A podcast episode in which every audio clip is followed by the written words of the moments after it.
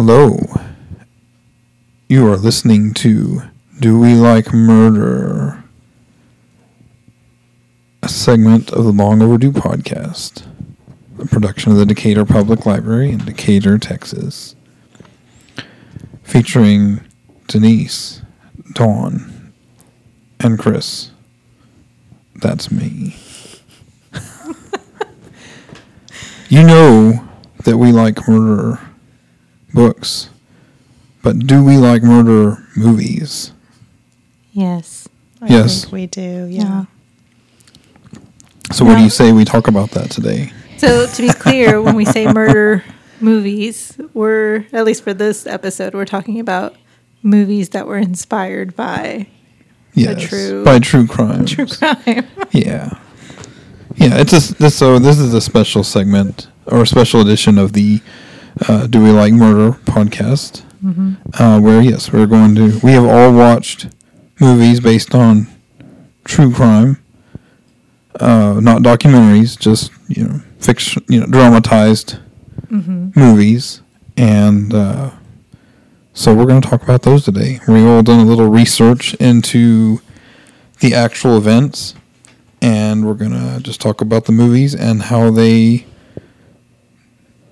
are alike, are similar and different from the way the actual events transpired and just in general. Did we like the movies? Did we, was it interesting? I don't know. I guess we'll uh, see where this conversation leads us. Yeah. yeah, Yeah. well i i think it's cool. I think there's some i think we got some good stuff. All right. Well uh the, so the mo- the film that i watched is the frozen ground That sounds good. starring Nicolas Cage, Oh. John Cusack, and Vanessa Hudgens. It's a pretty good film. I thought it was pretty well done. I think we should I think we should say that you and I are very big Nicolas Cage fans. That is true. so Yeah, which is really the main reason I watched this movie is because Nicolas Cage, but it just happened to, you know, to line up with what we're doing here. So, you know, it's a win-win situation. yes. Um, the Frozen Ground was based on uh, the crimes of Robert Hansen and the eventual, you know, his uh, him being uh, caught and you know convicted and and you know putting an end to his his murders. Um, Okay, so I'm, I'm sorry. Uh, I don't know anybody know anything about this person. You said Robert Hansen. yeah, Okay. I'm Yeah. gonna, I'm I'm gonna go in. Oh, okay, good. He's I'm going like, like wait, What, you don't, don't- keep going with you that. don't you don't know who Robert Hansen? is? she's not as big of a Nicolas Cage Everybody fan as we are. um, Robert Hansen was a serial killer and, uh, and serial rapist in Anchorage, Alaska. Um, and this uh, the, most of these events took place in the the 80s, or at least that's when he was finally caught. Um, his uh, his crime, his criminal activities took place over a decade. It's when he moved to Anchorage. Let me just ask. Okay, so Anchorage. Yeah. That's good. You said 80s. Like, can you narrow that down? Um, he was finally caught in 19 or yeah 1983. oh my god. and was con- convicted and uh, and put in prison in 1984. And Okay, because I just want to say, I think I was in Alaska about that time. so just In freaking me Well, we were in Fairbanks. Okay. Yes. OMG. Oh my gosh. Okay. Anyway, go ahead. it just Um, freaks me out. Well, I think you would have Yeah. been. Uh, I think. I think he would have been safe. Uh, yeah, he had a specific Yeah, he had a specific uh, okay, because I was eight. yeah. No, um, no, his uh, his preferred target was uh, prostitutes and exotic dancers. Okay, good. I'm safe. Yeah. Whoosh. So that was his uh, kind of his his uh, hunting grounds or whatever. And actually, um, that coin of phrase is very applicable because that was one of his other things he liked to do. So he would, you know, he'd go and he'd look for somebody and he would, you know, say that he was going to hire them for for sex or, or whatever. Mm-hmm. And then he would end up taking them to his house and usually chaining them up and, and torturing and Wow. and then after he was done, he would fly them out in his because he was a bush pilot. and he'd fly them out to a remote area and get all his hunting gear, and he would let them go and hunt them. You're kidding me. Yeah, and this was like, okay. So this was in the movie, and this was this was like legit. That wasn't part of the dramatization. That was actually, you know, that was what he did. So did he hunt them like with guns, or did he like just with knives and arrows? Yeah, and he would that kind of usually, according to to the facts here, he would usually take his um, his rifle and he'd have like a hunting knife or whatever. Did they know that that was what he was going to do? I wonder. I guess maybe we would never know, but I'm wondering if they had a clue that he was going to be I'm, hunting. I'm sure they did because I mean, he had a tiny plane. Mm-hmm. He had to shove a girl in there with all his gear, and then flew her out to nowhere, and then was like, "Okay, you can go." I mean, I'm thinking like, how do I cover my tracks? You know, I think after being chained up and tortured and raped for several days, you're, not just thinking, thinking, about that. Run. Yeah, Yes. it's like as soon as you get yeah, as soon as he gets a chance. Of course, that that was his whole know. goal, but yeah. that's I think what you would what you would do. I'm thinking weapon. What could I make as a weapon? Out in the middle of the I mean, like a tree branch. I don't care. I'm going to try to protect myself. Oh my gosh, that's just scary. I, I can't believe that somebody would do that. Yeah, it's pretty it's pretty disturbing. Um so yeah, that was you know, that was in the movie and that was what he actually did um cuz he was a you know, he was an avid hunter. Um so you know, he he hunted other things. That was like one of the things that they talked about the girls would always or um the the other the the girl that actually, you know, helped get him caught in the end was uh Cindy Paulson. That was the character that uh, Vanessa Hudgens, Hutchins played. And uh and she got away. She was smart. How did she get away? Well, she had a must. plan. He must have. I don't know if he slipped up or if this was just, you know, because I I know that I'm I'm sure that people in those situations when you get you know you're you're chained up and you're in the back seat of a car or whatever and you know your your life is threatened and some people don't have you know they don't have the instinct to run they just want to yes. close up. I don't know if that's what happened to most of his victims or what. But anyway, he had her in the plane and they were about to fly off. And uh, he must have like just turned his back for a minute or left, you know, while the door was still open and she jumped out of the plane and, and ran. Ran. Yeah. And ran to a hotel. And, uh, and that was where, you know, the police found her because she was, she was, uh, handcuffed and, and, you know, uh, tortured and and you know caught people's attention. So they called Yeah. and and they brought her in, and that that was what uh, spurred the events that finally led to his capture and arrest. wow. Yeah. So um, he, his, these events have also been discussed in several books. Uh, one of the most popular of which is called Butcher Baker, because he was the the town baker there in Anchorage, Alaska. So what did he bake? Cakes and stuff. You know, like a meat pie? No. I was gonna say it's not. It wasn't meat pie. Didn't that happen in England, in London? It Uh, Are you thinking about Sweeney Todd? yes. I don't know that that's. I don't know if that's a, real, true real thing, I don't either. But, but it was a musical.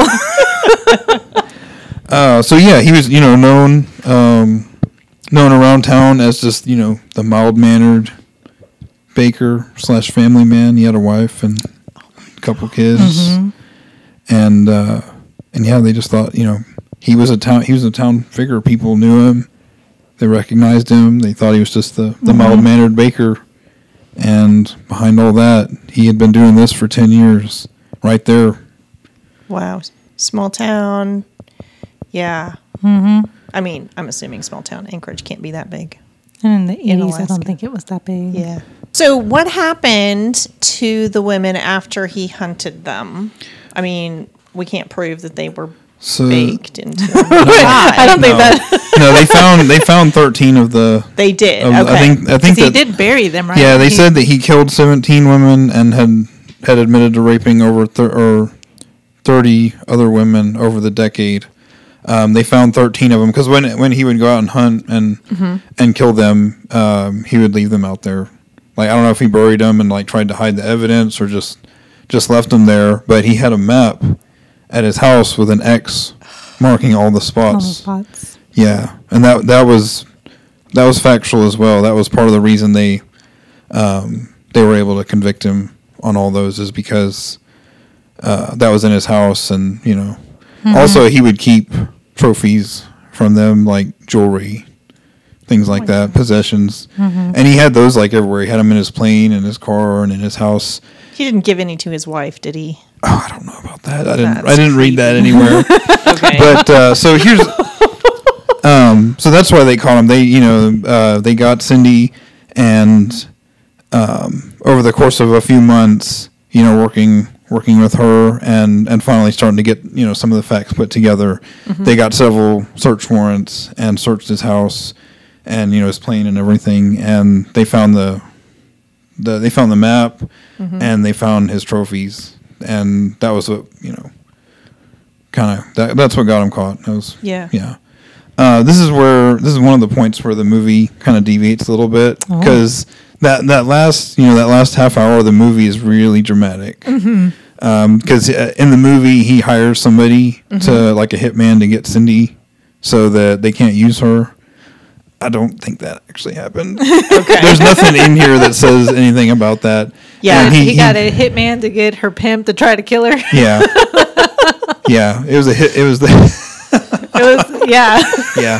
Anyway, that it was elaborate and it was very dramatic. There was a big chase scene and you know people getting shot at and stuff. yeah. Um, yeah. Not not to mention real disappointment, Denise. Hmm. Um, the the Nicolas Cage character, Yeah. fictional character. Oh no. Oh Yeah. man. I, I, I went and looked and, and just to make sure because there's no you know no detective or or sergeant or anybody mentioned Yeah. as being like one of the main players and getting him Uh-huh. caught and so I went and looked it up and yeah uh, So who who caught him? I, I don't know Task Force. just the, yeah just the um, Jack Halcombe was the name of Nicolas Cage's character Mm-hmm. and I guess he was kind of like the re- represented just the you know the impetus of the yeah. the police and, and the people who, who cared and wanted him caught, but there was no actual Jack. There's just no Jack one person named Jack. Um, Sad. yeah. Uh, so anyway, and that there was an elaborate scene where uh, John Cusack, who was who played Robert Hansen, um, gathered up all the trophies because you know he was feeling the heat, and he gathered everything up and took his plane and flew out and, in a storm, of all things, and they tried to stop him, and he like you know hid the hid the trophies out there so that they couldn't find him. But there was just that one that one thing that he couldn't couldn't part with. Um, actually, no, he did. It was because, and this is in the movie. I didn't. I don't think that. Right in the I don't, movie. I don't know about any of this Identical bracelet of the one sister. of the sisters. Yeah, and they both had one, and so Nicolas Cage's character, um, he kind of played a gambit there because it was the last thing he had, and he knew uh-huh. that they both had one, and he knew this guy liked to collect trophies, but had gotten rid of all his trophies, so he like puts it in front of him, and he's like, "Yeah, we found this," you know, and and it's oh. kind of like trying to get him to get him kind of riled up. Uh-huh. And then the last thing that puts him over the edge in the movie is they bring Cindy in, and and that just kind of sends him Over there. that sends him over the edge, and he finally comes out and says, "You know, I should have killed you when I had the chance." And I don't, yeah, I don't think it happened like that in reality. Yeah. but they did say that he did respond kind of like that when, because he he yeah he played this mild mannered baker all the way up until the point where they were finally like, you know, we're on to you. We know what you know. You did. We know you did this. Uh-huh. And they could see him just vis- visibly change. You know, he'd get like all red. Uh-huh. And he, they said that you could actually see the hairs on the back of his neck start to stand up. Oh my god. They yeah. Wow. and and he like you know they could hear him screaming at his lawyers all the time, and yeah, that's that's just like so hard to believe and to get your mind around the fact that somebody could do that in your community um i don't know. Yeah. It's amazing. But uh, yeah, I read you know I read some of these facts and stuff, and a lot of this I actually read in uh, the Anchorage Daily News, the you know the newspaper there. They released an article when he died, actually in 2014. He died in prison. Um, I think age 75 it was. He had been convicted of you know for the four of the murders and also kidnapping and, and rape of Cindy, and he got 461 years in prison. Wow. Yeah. Consecutive? Yeah, no parole I mean, anything not like that. not the parole thing, but I was thinking uh, sometimes like they'll say like a life sentence. Serve back to back or whatever. Yeah, it's like you can serve them all at the same time. Not that, I mean, life is life, I guess, but I don't know. Well, and it also depends because if you, and like uh, I think our state has that if you're sentenced to life, you still have to serve 30 years before you're eligible for parole unless it's specific life without parole. Gotcha. Okay. Which can still be appealed. Yes. Yeah. Everything can be appealed, and that takes like 20 years. That's crazy. But uh, yeah, the frozen ground um, about about these events is a pretty good, pretty good film. Um, I like that they they just implied a lot of things. They didn't beat you over the head with a lot of exposition. You know, they didn't play up like, oh, he's a baker and everybody knows he's a baker. So yeah, there's that, and then uh, like, so you know, he has a had a history that, um, you know, they kind of say it was, I mean, I don't want to say responsible because a person's really responsible for their actions, but um, but you know, he was bullied in school, and none none of the girls ever liked him. And you know, this was this is in the facts as well, and it's kind of talked about in the movie, um, but they don't do it as exposition. There's just a part where you know Nicolas Cage is is grilling him, and uh, and says you know saying these things like you know none of the girls liked you in school and they made fun of you and and now now you don't you know now you don't have to play by their rules. You can you can play by your rules and it gives you power. And and that was actually how he was. He you know Yeah. um, this was his way of of getting revenge and his you know and having that power and did it say anything about his wife? Because in the movie, it implied that he was very controlling of her. Oh. Yeah, and they implied that he was like very religious, um, kind of traditionalist or whatever. You know, Really? yeah, they they yeah they implied that in the movie. It doesn't imply anything about that here, so I don't know whether that's that's true or not. Um, since I only watched the movie and read this, you know, read these articles, I didn't I didn't read the the Butcher Baker book. Uh, it might go into more of that in there. Yeah. It'd be probably be an interesting read. Yeah. I mean, this sounds fascinating. But yeah, it was a pre- it was a pretty good movie. Uh, Yeah. Some pretty good Nicolas Cage acting in that. Yeah, not really any of his over the top stuff, but Yeah. still good. Yeah, and John Cusack was creepy as heck. Mm-hmm. Yeah. Yeah, Yeah, whenever I think about John Cusack, I think about cute 80s John Cusack. You know, say anything. Say anything. Yeah. And then. but yeah, he was pretty intense, huh? it was very creepy. Yeah, there was one character that, or in this, in or you know, one person in the actual events that I thought, you know, might have inspired uh, Halcombe, Halcombe's character, um, but he wasn't. He was a district attorney. He wasn't in the police or anything like that. But he said that he, you know, he tried the case, and after dealing with it, it was so heavy that um, he had to like take some, take some serious time off and go on vacation with his wife. You know, that's one of the things she asked. Like, after this is over, will you take some time off so we can just get away from it for a while? So that Yeah. wa- that was kind of where uh, Halcombe was in the movie. He was like to the point where he's like, I'm gonna be, you know, I'm gonna be done with this, and we're gonna move. And but in the movie, he ended up staying on the force. Mm-hmm. Yeah, Yeah, in the movie, it was more he was about to leave and got ended up catching this case. And so that kind of, in, in the movie at least, it reignited his passion yeah, for, his it- passion for mhm. for police work. yeah, Okay. Instead of just going to do whatever non police thing he was going to go do. yeah.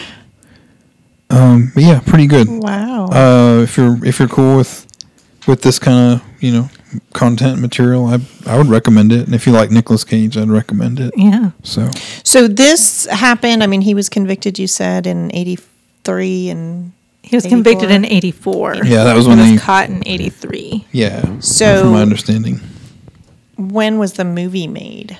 I think it was uh the okay movie Fr- the Frozen Ground was 2013. That's when that came out.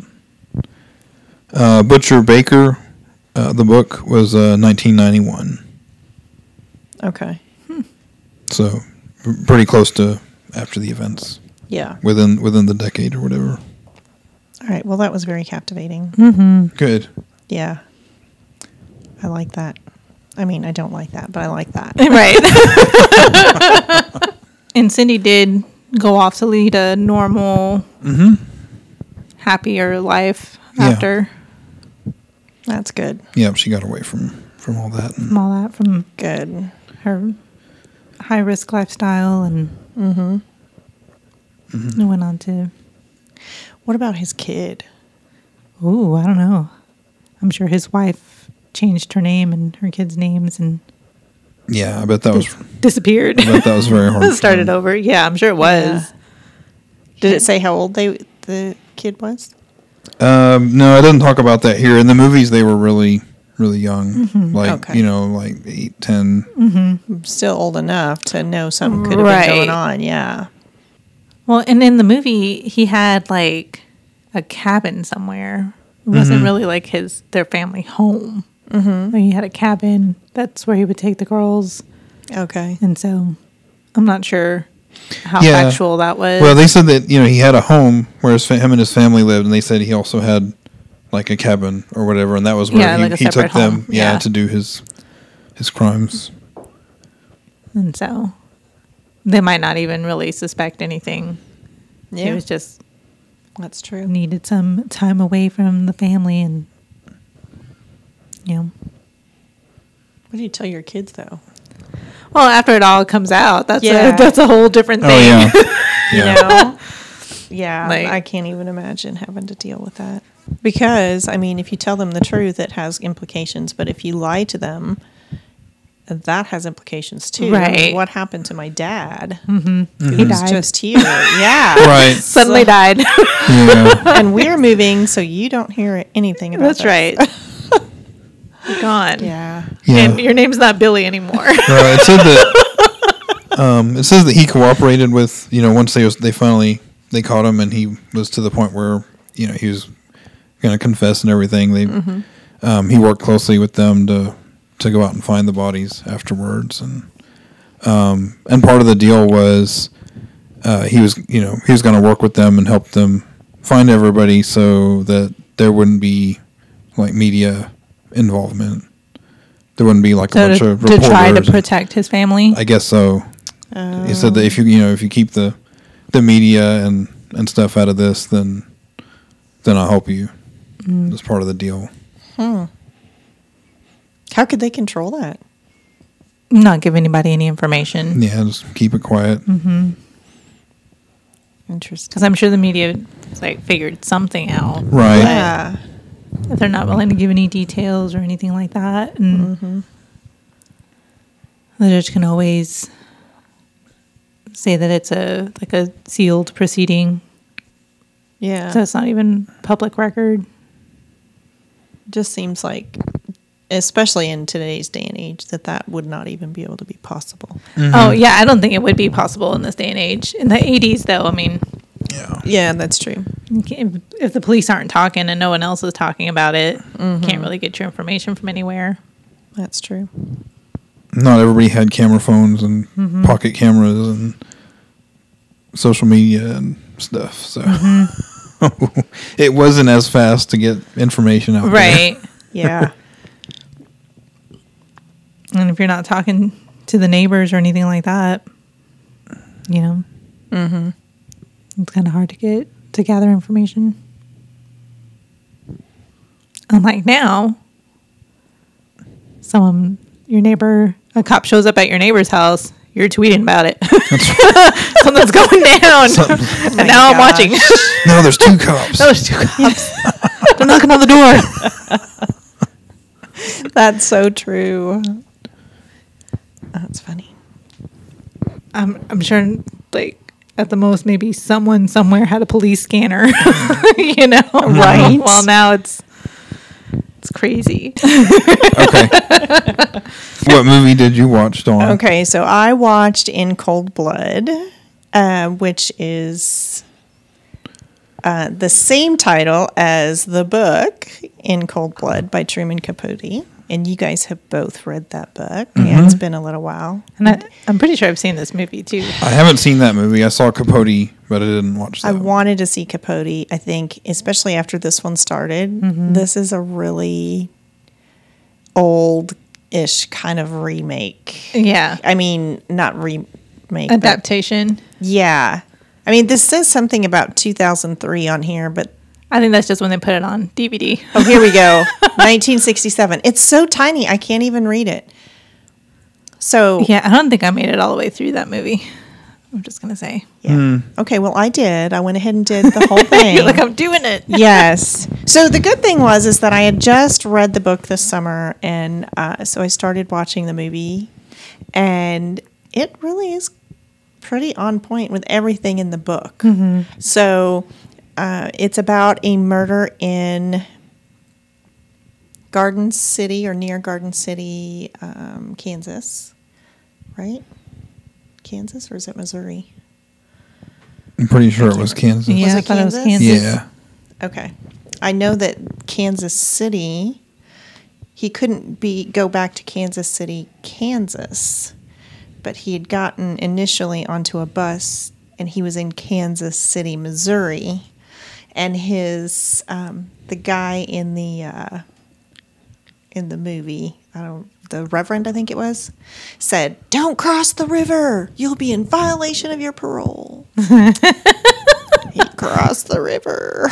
anyway, so he, um, these two guys were in prison, and they, um, one of them got out, the other one got a new cellmate, and started talking about this family who was reportedly supposed to have a safe with ten thousand dollars uh, in his home office, and the guy was a um, a farmer and and all that. So fairly successful from what, you know, I've read in the book.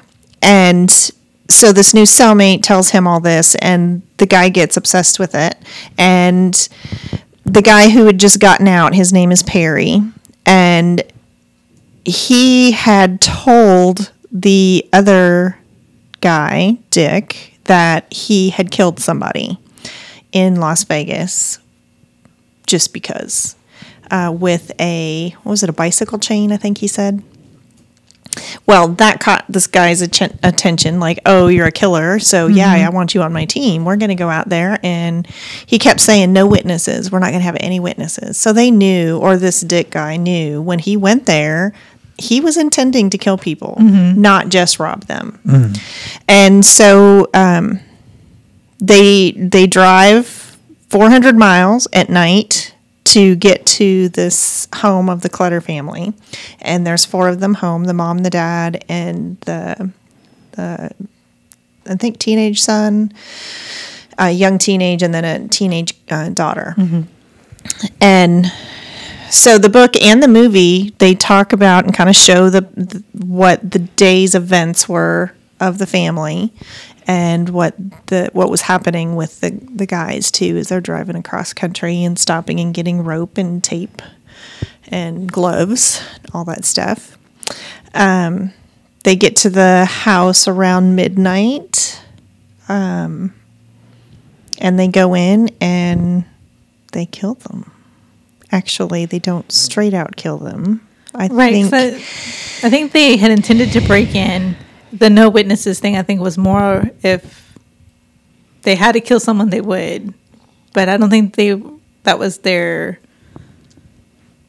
their, Their goal. aim. Yeah. Yeah. So when they got there, the, and the reason I'm pausing is because the book and the movie both kind of stop, and then because you don't know what happened, but mm-hmm. then af- later after they're caught, then they start telling the story about what actually happened. Mm-hmm. So they get into the house and they start looking for the safe in the office, and they can't find it. Mm-hmm. And Perry's like. You're an idiot. You listened to a guy in prison that there's a safe here. I mean, you didn't check it out.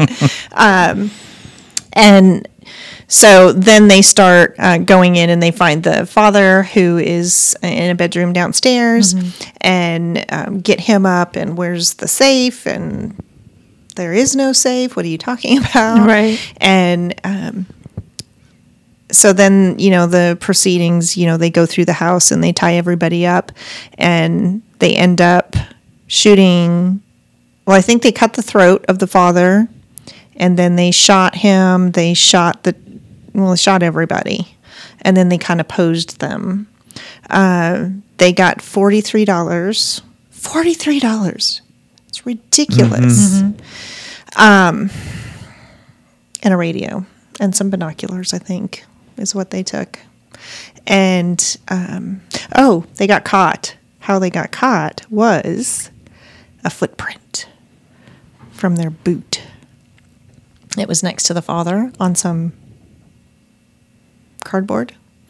But then somebody had taken a picture that had a flash, and another print showed up in that picture hmm, mm. because you couldn't really see it mm-hmm. without that. And so, um, anyway, they take off. They go to Mexico and they Spend their forty-three dollars. Yes. they go on a shopping spree because the reason that Dick is in jail is because he writes hot checks and that kind of stuff. So he, um, they go in and they buy stuff, write a hot check for it, and then they go and resell it. And that's how they get their money. So it's just weird, the scam thing.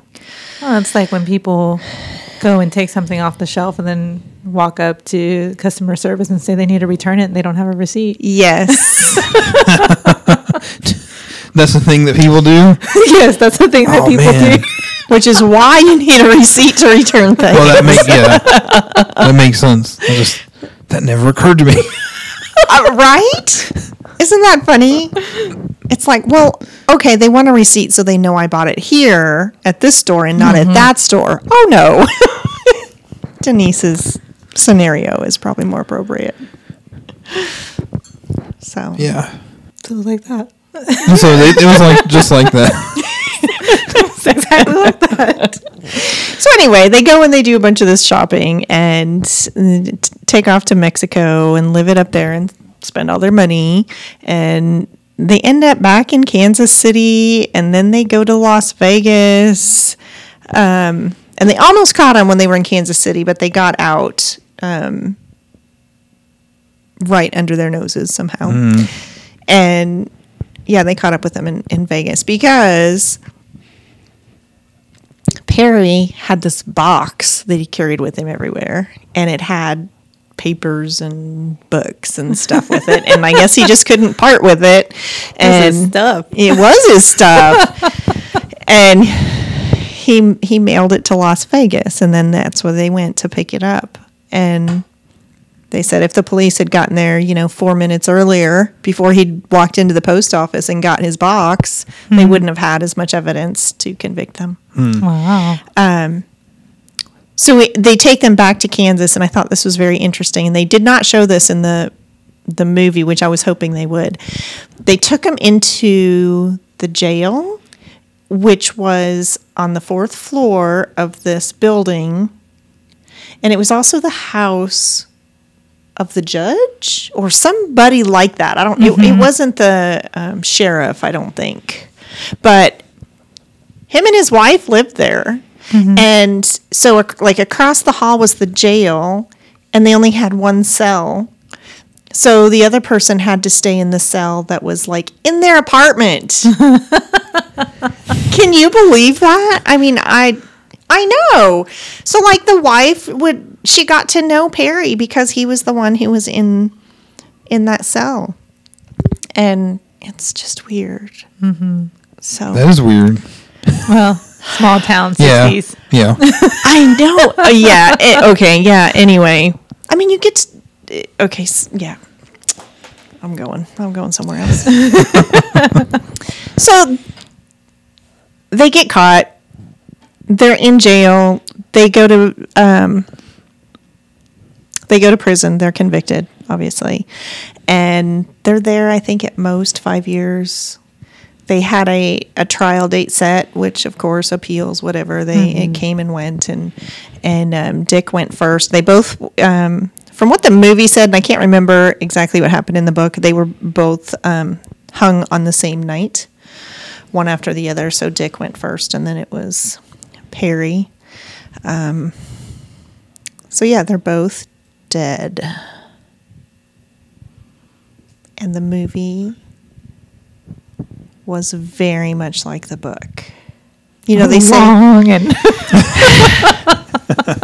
okay, so I really liked the book, except for I got I did get to this one point, and I'm like, okay, we could have Yeah. like sucked this up in two pages and mm-hmm. gone on. Mm-hmm. Um, but because it was an older movie, I mean, it was black and white, mm-hmm. and it was just a little bit not as exciting to watch. Most movies, they change something mm-hmm. and it's, you know, they vary it. But this was really like, it followed the book. Mm-hmm. I mean, it Well, really followed the events. older movies do that though. Do they? Yeah. I think older movies tend to stay closer to their source material Okay. than than what we do now. Yeah. Well, I could I could easily say watch the movie. Don't read the book. It's, it's close enough that Close enough. You get all Yeah. the important details. you get. Y- yes. Mm-hmm. And my husband did recognize Robert Blake. I mean, I recognized him. I didn't know who he was. I mean, as far mm-hmm. as what yeah. he plays in, but um, so some people may like that mm-hmm. kind of character. He re- yeah. Okay. He reminds me of another current character, and I can't remember his name either. I'm not big on actor names. anyway, But they they hanged him, right? Did they bo- they both hang? they did both hang. Okay. That was back when they still that was still a, kind of a regular form of execution. Um, Because this was in the 60s. That wasn't that long ago. no, Yeah. it wasn't. Wow. I, I do remember that. I remember reading that they they were executed by hanging.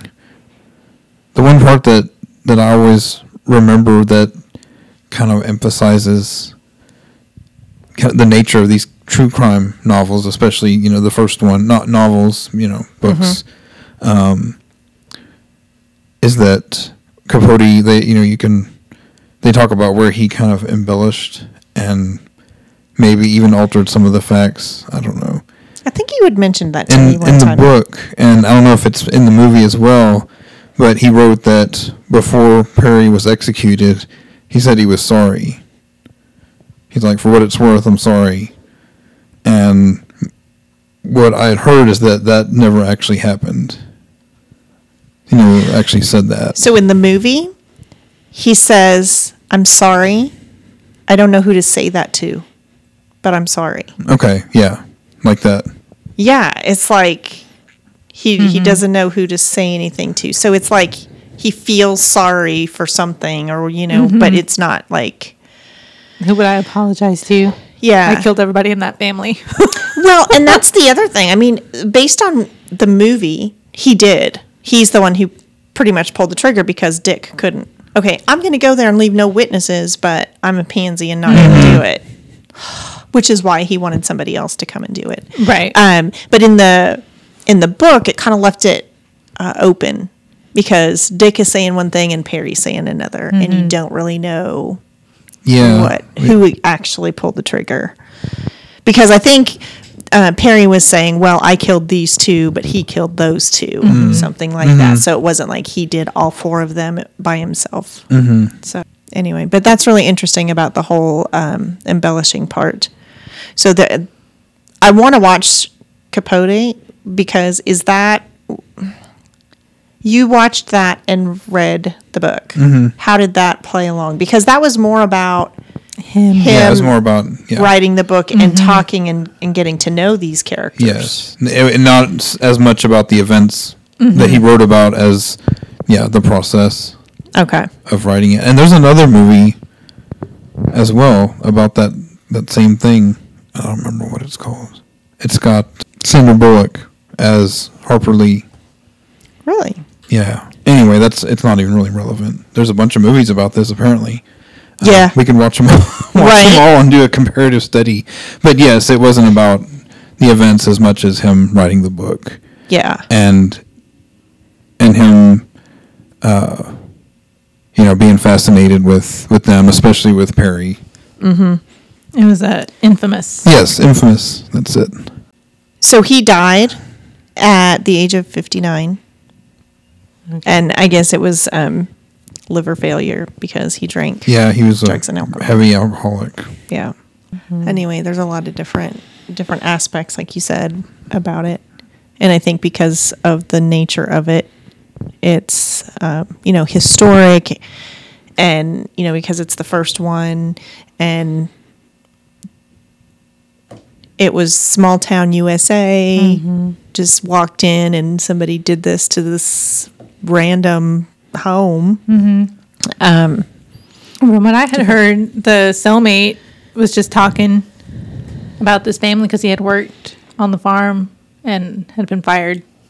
yes, Like it wasn't even a like he had no knowledge of anything. He was just mad at them. Yes, and just kind of throwing stuff out there, and and that's how the cops found them because he heard about the murders and was like, "Oh my gosh, I was talking to this guy about this family," and so then he went. Eventually, he didn't not right away, but eventually he went and, And told I think he was trying to get a deal.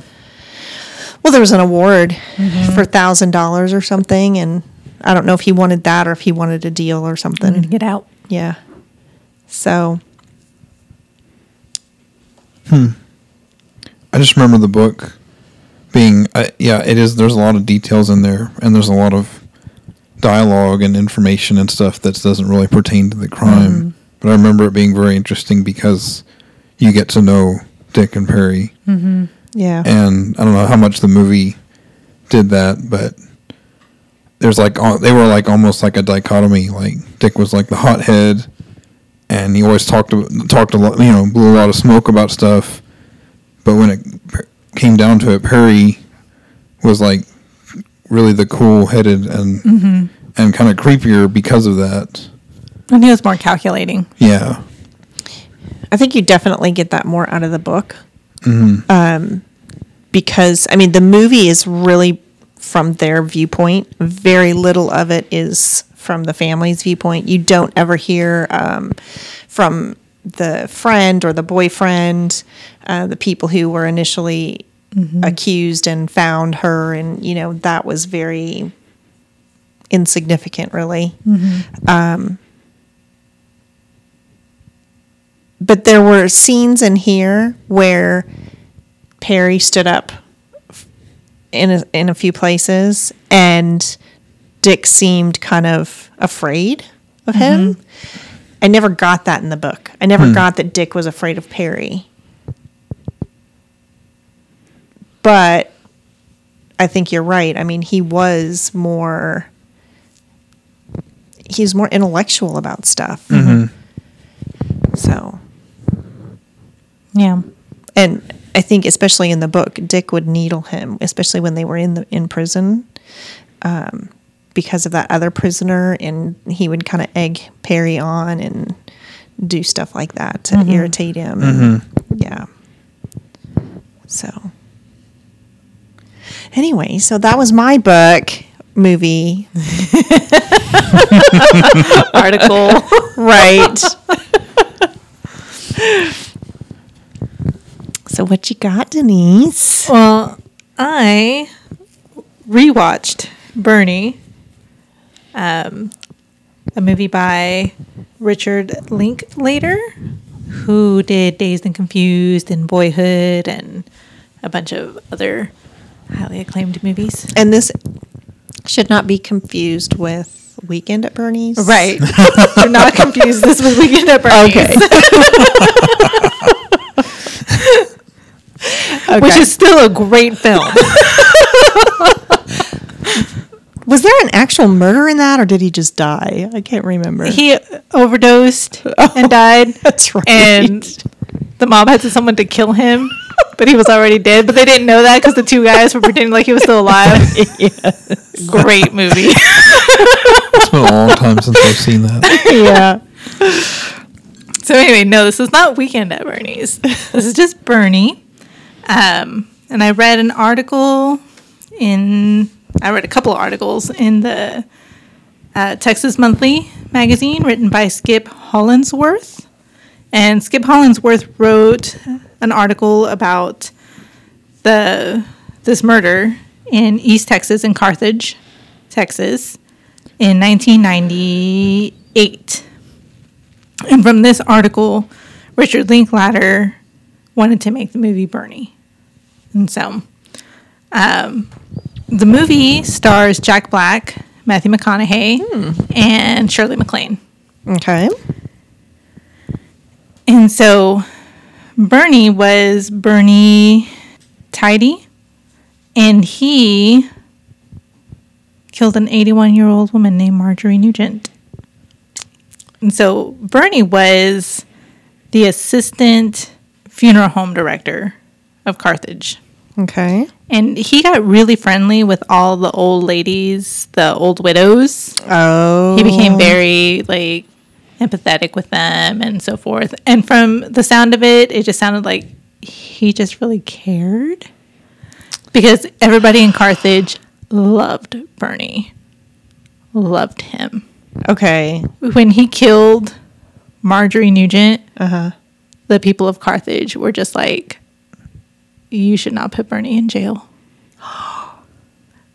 marjorie was uh, from all accounts a very mean nasty woman and the people of carthage did not like her but they all loved bernie So yeah, interesting. he did them a favor, I guess. Uh, he was just Oh. like um so jack black played bernie in the movie uh, shirley maclaine played marjorie nugent and matthew mcconaughey played the district attorney danny buck davidson yeah the movie was very very close to what happened Okay. Um, Bernie was he sang in the church choir. He was a tenor. He would sometimes even do like the the sermon at his church if the um the reverend was sick or on vacation. He would do the sermon. Um, he participated in pretty much every possible community program that there was. wow. He would um, help the high school drama club, and yeah, Bernie was beloved in Carthage. Um, Marjorie Nugent, like I said, was not. She, from what people said about her, it just seemed like she she didn't talk to anybody in her family. When her husband died, that's how Bernie met her. Okay. Was her husband suddenly died, and so he helped her out with the funeral and was there for her. And after afterwards, he would check up on her and make sure that she was okay. Mm-hmm. Um, but she didn't talk to her son. She didn't talk to any of her immediate family. She had a sister that lived in Carthage. She did not talk to that sister. Wow. It had been like years and years, and she did not talk Same to them. town. Yes, the same tiny Texas town. like I could understand maybe living on the other side of Dallas or something that you're like, uh, but this is Carthage. and she was not talking to she wasn't talking to them didn't talk to any of them. Yeah like after the funerals of he would call the widows and offer to pick up their medicines at the drugstore. Some of them loved him so much that they told their children that bernie had to sing at their funeral when they passed on with that nice tenor voice of his, I just knew Bernie could see me right into heaven, one Carthage widow says. So now, did they leave stuff to him? I mean, was he like a s- Well- scammer kind of thing and trying to get them to change know- their wills? That has never really been determined. Okay. Like, as far as, like, people just loved him. Okay. Actually, uh, Marjorie was the richest widow in Carthage.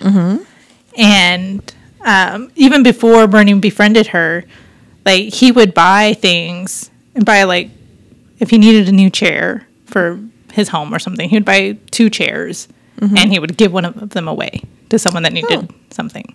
Okay. So he was constantly doing that kind of thing.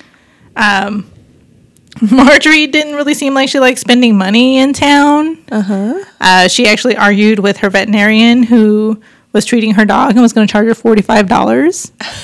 and uh, she was not cool with that. So she argued with him until he lowered the price.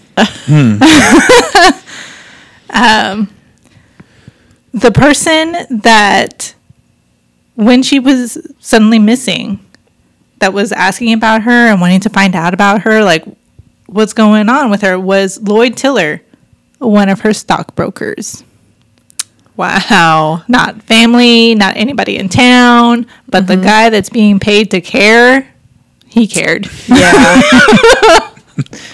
so I need to watch this money and I need to get a hold of her. Yes. So, yeah. okay. um, he said if she liked you she sent lovely birthday cards and thank you notes if she liked you. But you had to cater to Margie and constantly flatter her.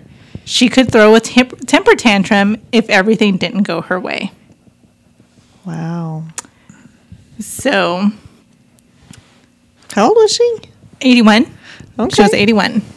I guess you don't ever grow out of temper tantrum. Never. um, when Mr. Nugent died, he died of heart failure just unexpectedly. Only a handful of people went to the funeral to offer her their condolences. Um, and that's when Bernie met her. And he would later tell people that he could just see the loneliness like etched in her face. And so he wanted to befriend her. Um, Danny Buck he said that he didn't know if Mrs. Nugent had a single friend in town other than him. And she became very possessive of him. Hmm. Um, he quit his job at the funeral home to become Mrs. Nugent's full time companion and assistant. So they would travel together. She would pay for vacations. She wanted to go on a cruise. Her husband never wanted to go on a cruise, so Bernie went on a cruise with her. Um, and so a lot of money was yes. And then the rumors did start going around that Bernie was trying to seduce Marjorie, but other people thought that it was the other way around. that he they would see Bernie holding Mrs. Nugent's hand in town, and Bernie would would just explain that Mrs. Nugent wobbled when she walked and just needed help. That maybe was her excuse. yes, it really like and I don't know if if it was Bernie that was mm-hmm. trying to or if it was her. Yeah. Because she he did befriend a lot of widows, a lot of older women. And from the sound of it, a lot of women his own age would have been happy to go on a date with him and he had no interest. And so people were a little unsure whether or not he was gay or what was going on. And again, small Texas town. They had their theories, but no one really knew one way or the other. yeah. Um, and he would always just say that he just he was just being friendly, like they needed someone. Mm-hmm. Mrs. Nugent was making between two hundred thousand and three hundred thousand a year in oil and gas royalty payments alone. Wow. So she she had she had money. and she didn't want to pay $45 for the vet. That's right. Okay. Hmm. So, in 1991, she ordered officials at the First National Bank to accept checks from her account signed by Bernie so that he could handle some of her bills. When Tiller asked if she was certain she could trust Bernie, Mrs. Nugent grew livid and threatened to move all of her stocks out of Tiller's brokerage. Ooh. Yeah, you did not question Marjorie. Um, see. So yeah, he quit. He quit his job in 1993. He told Don Lipsey, which was the funeral home director, that he was going to go work for her as her business manager and escort on trips around the world. And he was going to be paid, paid a much higher salary than what the funeral home director was paying him. And Don Lipsey was just like, you know what kind of woman Mrs. Nugent is. Whatever you think you're going to get out of her, you're going to have to earn every penny of it. Don's wife, Sally, said, Mrs. Nugent is already so possessive of you. She's already making you drive out there every morning just to fix her coffee. Oh my word. Is that really what you want for yourself? And Bernie just replied, Now, Don and Sally, deep down inside, she's a sweet woman. We will get along just fine.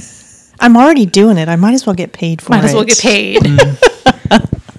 Because I'm not going to be able to get out of it now. Sorry. And that's actually why he killed her. Because he felt like he couldn't get out of it. So, um, what he wasn't telling people was that Marjorie had already changed her will. She made Bernie the sole heir to her multi million dollar estate. Mrs. Nugent later told a cousin that she didn't want to leave a cent to her son or her immediate family because they didn't appreciate her. Wow. So, um, Bernie bought a two bedroom home about a mile from the Nugent estate. So he was really close.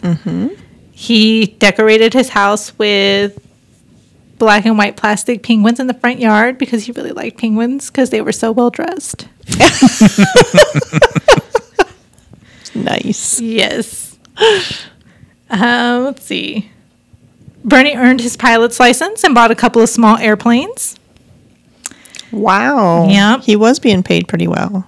He took Mrs. Nugent's seat on the board of the First National Bank and regularly placed calls to Lloyd Tiller, irritating the stockbroker to no end with recommendations of stocks that he thought would be bought.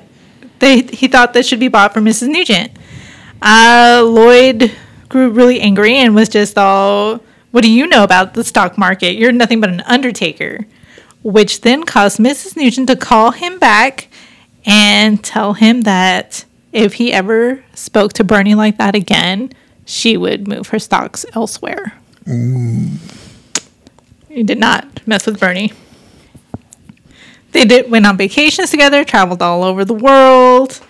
Um, Bernie did pay a price for all of this lavish lifestyle.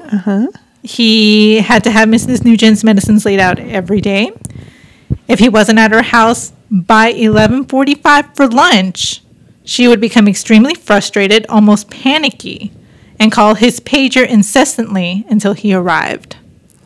A pager. Yes. when visiting someone else, Bernie would have to interrupt the conversation at regular intervals and use the phone to check in with Mrs. Nugent. If I don't call her, she will give me living hell, Bernie would say. Hmm.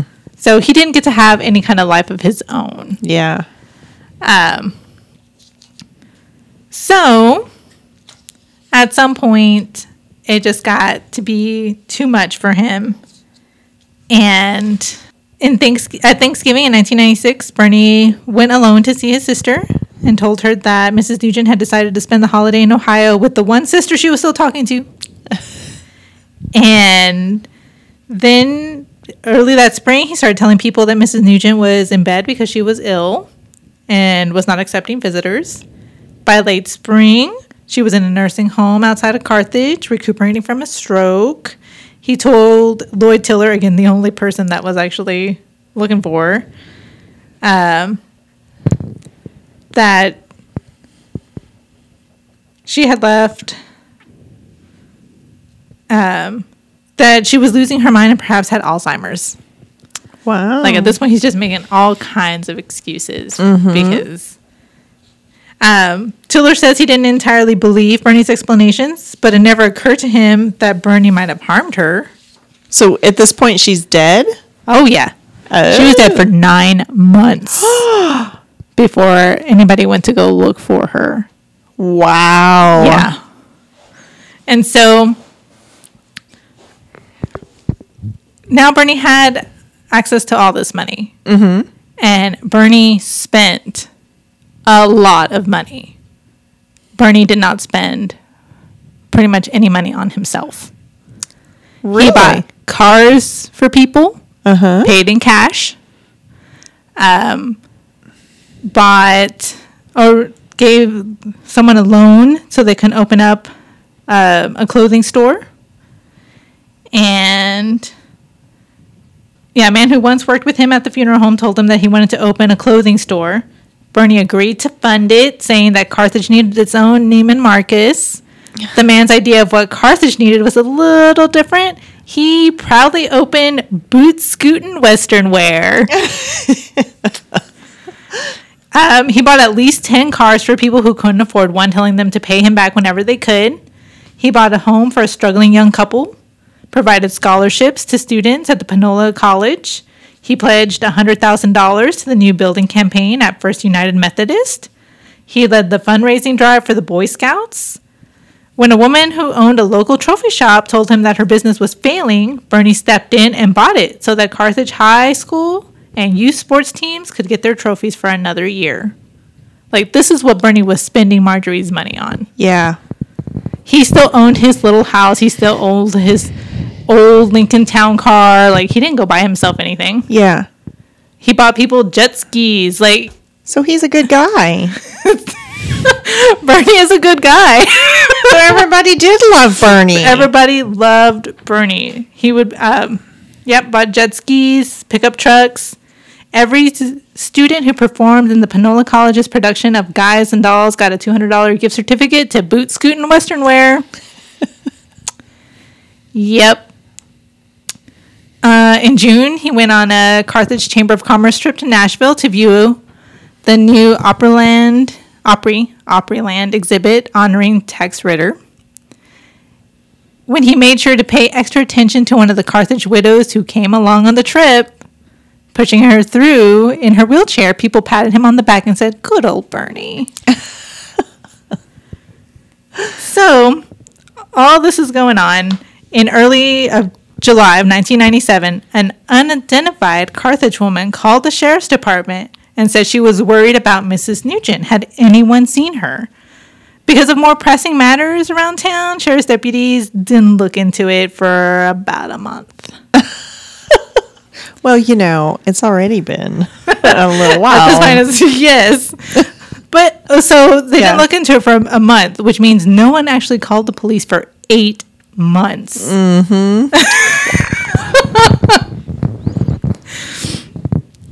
so they found Bernie. He was in Las Vegas singing at the Panola College student or at a Panola Panola College student's wedding. Explained that Mrs. Nugent was staying in a hospital in Temple under an assumed name, and he she did not wish to be contacted. Deputies couldn't find anyone at the hospital who matched her description. They called Mrs. Nugent's son in Amarillo, and he came to Carthage with his eldest daughter to search the house. At some point during that search, the granddaughter told the deputy that she thought it was odd that the deep freeze had been taped shut. oh, So they took a little look inside, and they found, wrapped in a white sheet under some frozen food, was Mrs. Nugent. oh my word. They did not want to destroy any evidence, so they hooked it up to a gasoline powered generator, put it on the back of a truck, and told them to drive it straight to Dallas. The whole thing. the whole thing. Okay. They brought Bernie in. They had found him preparing to take a team of Little League baseball players and their parents to dinner. Oh. He seemed surprised that deputies wanted to ask him some questions. and they took him into a small room at the sheriff's department.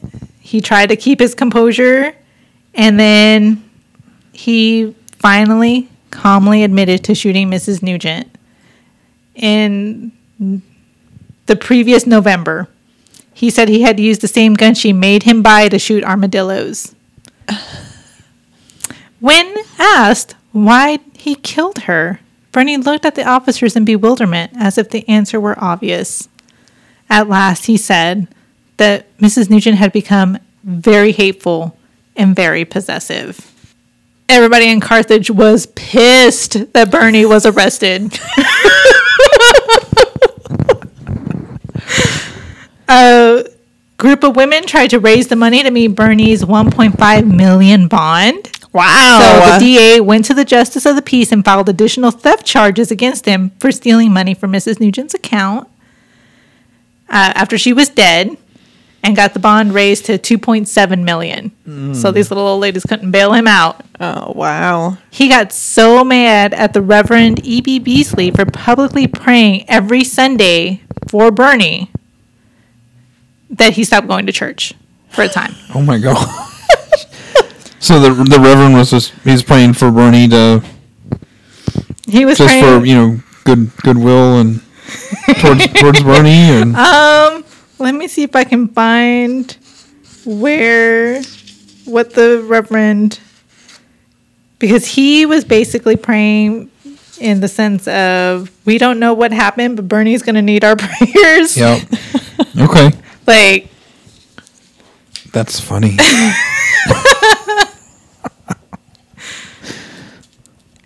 Danny Buck just really believed that Bernie was a con man and that he had duped everybody. That he thought he would tell anybody that would listen that he duped a really nice, trusting town, that he was evil. Um, the citizens of Carthage did not agree. Well, let me just say, this is a long term plan. I mean, if he really was conning people, but he was giving to people. yeah. So how can Where you was the con? Yeah, exactly. Where I mean, was he taking I'm sure, stuff? I'm sure there was a, a whole very addictive feeling of being that guy. Yes. Being the guy that everybody loves, being the guy that you go to when you need help, who know you know that Bernie's going to be there for you. Uh huh. He'll I mean, give there- you what yeah, you need yeah, and, you're, or help you're you. beloved. yes. and now he he's not just the nice guy; he's the nice rich guy. That's right. Yeah. And also, people had to have known where some of that money was coming from. Yeah. Bernie wasn't a rich man to begin with. It wasn't until and Right. and everybody in town knew exactly who Marjorie Nugent was. Right. So it's not like, oh well, Marjorie said that I could buy you this car. No one's going to believe that. Right. Right. And see, and that's what I'm thinking. It's like, well, how did they think he got that money? I like, did they think, oh, well, he went and talked with her and, you know, convinced I'm her or sure that something. It don't did not go past that because then they would have really had to think about it. Yeah. and I don't think people were going to think about it. they didn't want to. And yeah. they, were- you know, and they were still completely on his side even after they found out. So Exactly. of course, if they're before that, they're not going to be like, "Hmm, I wonder what." Are you how taking Bernie this money all of from it." Marjorie? right. Yeah. So some of Bernie's friends hired famous East Texas criminal defense attorney Clifton Scrappy Holmes. I will from now on just refer to him as Scrappy because that is the best. He tried to discuss a plea bargain for Bernie, which was just fine with Danny Buck, who was worried about finding an impartial jury in Panola County. Oh, right. Um, a couple of people t- told him that they thought Bernie deserved to fry for what he had done, but he knew there were a lot more that just wanted the whole thing to go away. They keep asking me if there aren't some extenuating circumstances that would help his defense. And I think, good God Almighty, do you people really think Mrs. Nugent was so mean to him that he had to shoot her in the back in self defense? yes, people did. so, what drove Bernie to do this, to kill Mrs. Nugent? Many townspeople wondered if Bernie suddenly snapped and had a psychotic breakdown. Um, they thought that he should plead temporary insanity. They, uh, Bernie's sister said that he told her that there had been no particular problem that November day between him and Mrs. Nugent. They were about to go to Longview to run errands and have lunch when suddenly Bernie picked up the 22 rifle in the garage and started firing. He dragged Mrs. Nugent into the kitchen, put her in the freezer, and washed the blood off the garage floor with a, with a garden hose. He said, I started thinking about having to live with her for the rest of her life, and I just couldn't take it. I realized I couldn't stand it another day. So, yes, she was so mean that he shot her in the back.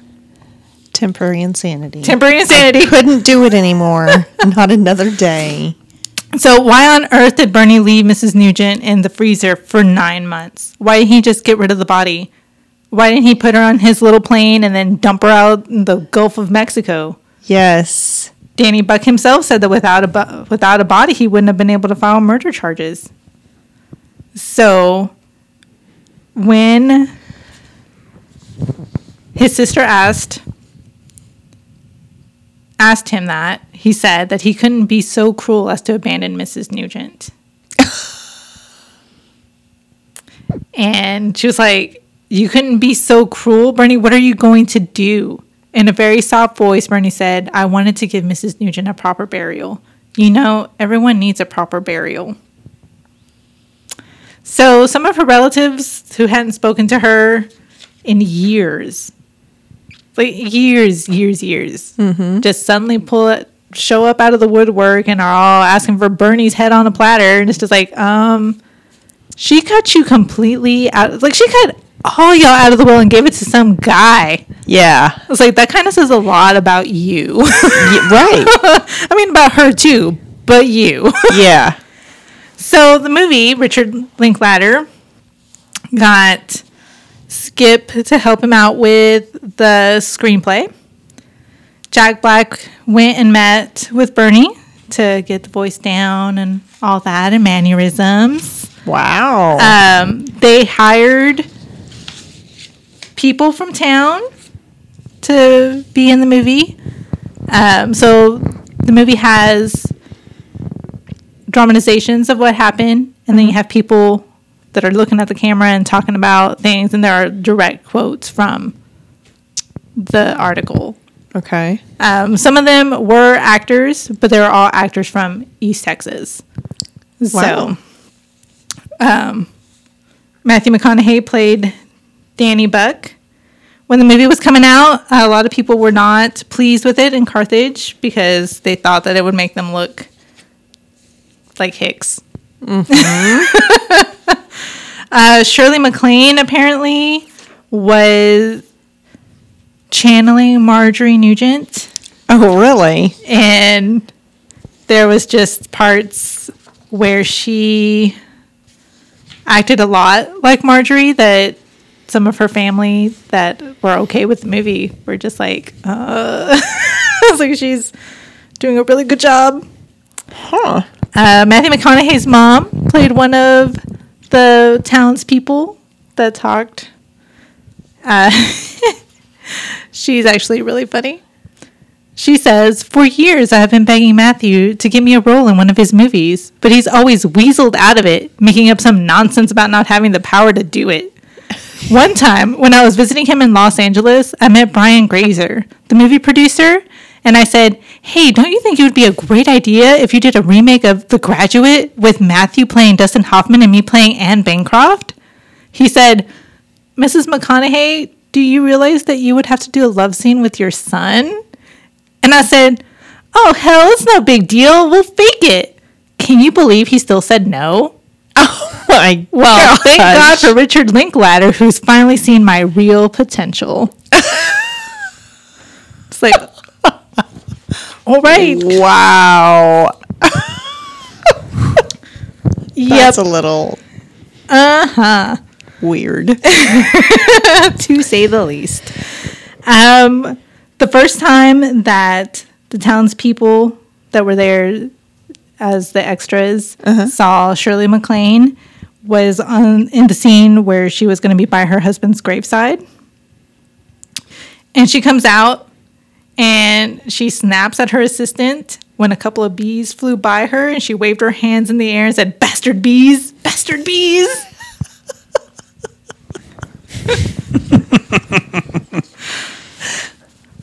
so it sounds like they had a lot of fun filming the movie. Um, the movie was really, really close to what happened. Um, Bernie did, because of the movie, a defense attorney was interested. Let me see if I can find her name. Uh, was interested in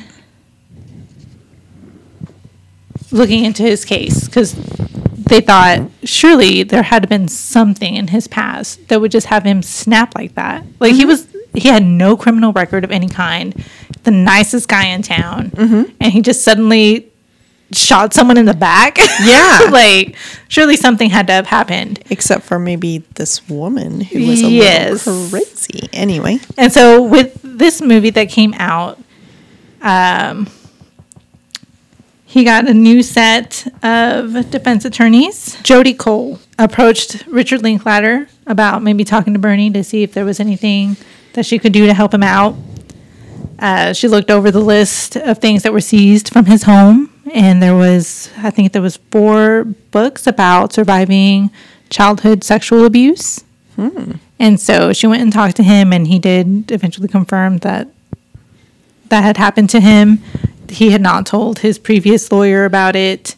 So she filed a motion to, if she couldn't get him a new trial, then at least a new sentencing hearing, because she thinks that that was some mitigating circumstances that might have prevented the DA from seeking murder one charges. Okay. And so Danny Buck did a complete 180 on it and said that if he had known about the sexual abuse, he would not have charged him with first degree, that he would have charged him with a lesser murder degree, um, which means he would have been out in like 20 years. So what what did he get? Uh, so he, He, got life in, he got life in prison, okay. and so he wouldn't be eligible for parole until he was like 80 something. Okay. Like he was going to be in his 80s. Okay. Um, he was 39 at the time. Okay. Basically, said that he was entitled to a new sentencing hearing. There was a, a pretty long list of things that he, they um, let him have bail.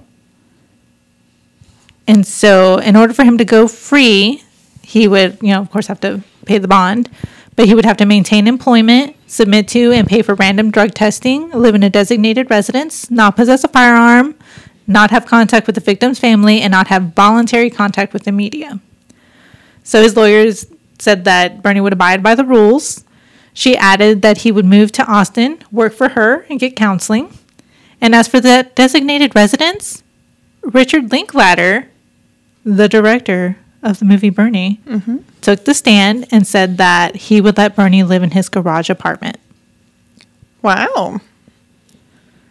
And so off he went to go live in Austin. He did get his new sentencing trial, and the family of Marjorie thought that Danny Buck, with his sudden, if I had known all of this, I wouldn't have charged him with all that murder in the first degree, um, thought that the movie had gone to his head. And so, and I'm like, yeah, Matthew McConaughey played him. How was he not going to be like, well, um, especially if you see pictures of the man? I'm just going to say, Matthew McConaughey. so he does get his new sentencing trial, and they, um, so one of the things that I forgot in the whole first part of all this, they did have to move the trial to a different county Okay. because yes, everybody in Carthage was. One woman even told him, told the DA that if she was on that jury, she was going to vote to acquit. And several people were like, "I hope I'm on that jury." And you mm-hmm. should let Bernie go. like they were serious, like seriously, just you need to let Bernie go. Wow. And he's all like, he shot someone in the back. He confessed. Like it's not even like we think he did it. he, He- confessed. And yeah. they're like, we don't know what the circumstances were, and you should just let him go. That's amazing. so they had to move this sentencing retrial to a different town, and they moved it to Henderson, declaring once again that they could not get an impartial jury seated in Carthage. So at this point, Bernie is 57. And in this article that he did with Skip, he does pretty much say that he hoped that he hopes that no one is worried about him, but he's ready for whatever comes. And so Skip asked him if he was actually prepared to return to prison. And his eyes filled with tears. They might be able to incarcerate my body, but they can't incarcerate my spirit, he said. this did not quite work out as well for Bernie as he had hoped. Um, they sentenced him to 99 years. Wow. Yes. Um, they continued to say that this was a con that he had stolen.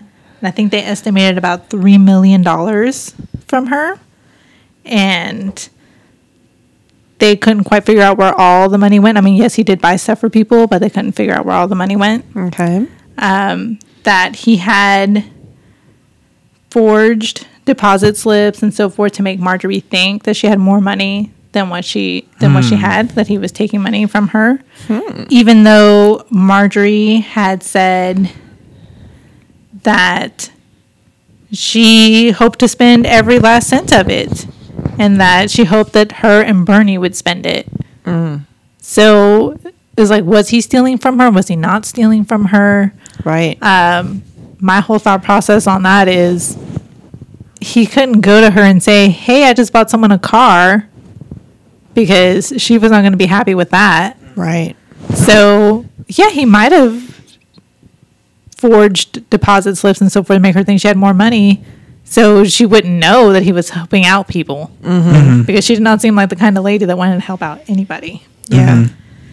And so, but they couldn't really explain where the money went. He couldn't really explain where the money went. Um, and the question came up if she was giving him the right to spend her money the way he wanted, then why was he going through the trouble of hiding it? And I'm like, she gave him the right to spend the money, but the way he wanted to spend the money was not the way she wanted him to spend the money. Yeah. Um, so one week after the verdict, his lawyers held a press conference and pretty much told everybody that they were going to continue to try to appeal. That they should have been allowed to call Danny Buck in so he could talk about why he suddenly changed his position on all this. And so they thought they had some grounds to appeal it. Um, again, her family shows up and gives victim impact statements, and I'm just like, "Y- you weren't talking to to her. Yeah. It's like, really? Yeah. Um, as of January of 2018, they went through again to the Texas Court of Criminal Appeals, and the court upheld the 99 year sentence. So at this point, they doesn't really seem like they have any more recourses, and that Bernie's going to spend the rest of his life in prison. And how old is he now? Uh, now he's probably in his 60s. Okay. So that seemed like that went worse for him instead of better. Right. Yeah. a lot of time, I mean, you don't hear that very often that it goes worse. Yeah. Usually it is a better thing. But there's always that chance, I guess. Yeah. Mhm. Obviously. so in the movie, uh, the movie is great. It's hilarious. Yeah. People are hilarious, especially the townspeople. And a lot of the things that they are saying are things that actual townspeople from Carthage said. Uh-huh. Um, at the end, at the end credits, they show this little bit of footage where James Baker, who is a mechanic, I think, in town, but he's also an aspiring country singer. And uh, he wrote a song called "Bernie, What Have You Done." Yeah. and he's he sings it and they videotape it and it's at the end credits and it is the best thing in the world. Is it a good country song with a truck and you know your mama and Uh, let me find some of those lyrics because I was like, this is the best thing in the world. Shirley MacLaine is kind of nuts, so I'm gonna say, just reading some of the things that she talked about to. Let's see. Ah, here we go. So James Baker, a retired union representative, that's it, had written a country song about Bernie and Mrs. Nugent. Um, Richard Linklater asked his crew to find him, to find time to film him performing the song. Some of the lyrics go, "He put her in the freezer and closed down the lid. Didn't even move it. Just made sure it was plugged in." Bernie, Bernie, oh Bernie, what have you done? You killed poor old Mrs. Nugent and didn't even run. Man, that is pretty good. It's got everything I love in a country song. right. Body in the freezer. That's and- right. Why didn't you run? So, hmm. yep. Bernie should watch it. It's good. Yes. Hilarious. I think I'm gonna have to now. and I, and just like Jack Black, anyway. Yeah. So I'm too. sure it's great. Mm-hmm. Very uh, low key Jack Black performance. Yeah, Like, but it's good. still good. It's good stuff. yeah. It's good stuff. So we have that at the library. We have In Cold Blood. Mm-hmm. We can get The Frozen Ground uh, through interlibrary loan from one of our our wonderful partner libraries. And we have uh, Capote also. That's true. We do. Yes, we do have Capote. Mm-hmm. Well, you can find So- these articles by Skip Hollandsworth at the Texas Monthly website. Um, right on. What? When were they published? The the original one, Midnight in the Garden of East Texas, uh, was published in January of 1998. The one about the movie was published in May of 2012. So they ra- they wrote the movie fairly early on, right after the trial. They Okay. wrote the script, but it sat on a shelf for like 10 years. Wow. Yeah. And so Richard Linklater eventually got funding for it and he got some big names to attach and go. Um, one of the funny things was that he, when he approached Matthew McConaughey about it, Matthew McConaughey thought that he was going to be playing Bernie. Yeah. and so he was really excited about playing Bernie. And then he was like, mm, You're going to be Richard Buck. And I'm like, You don't even have to act Matthew McConaughey because Matthew McConaughey's from that area. Okay, so I wasn't sure if he he was or not. Yeah. Okay. I was like, you don't even have to act, dude. it's like just show up. right. Yeah. That's cool. But they did they did try to make him look a little like Danny Buck. Um again though, good luck with that. Because he was he was no Matthew McConaughey. he was no Matthew McConaughey. And even like they put like some kind of belt on him to make him look a little pudgy. He did not look pudgy. Oh, really? it didn't work. they gave him some awful wig and these big glasses, and still like, still Matthew McConaughey, dude. Like, this- but yeah, it's like just just show up. That's all you got to do.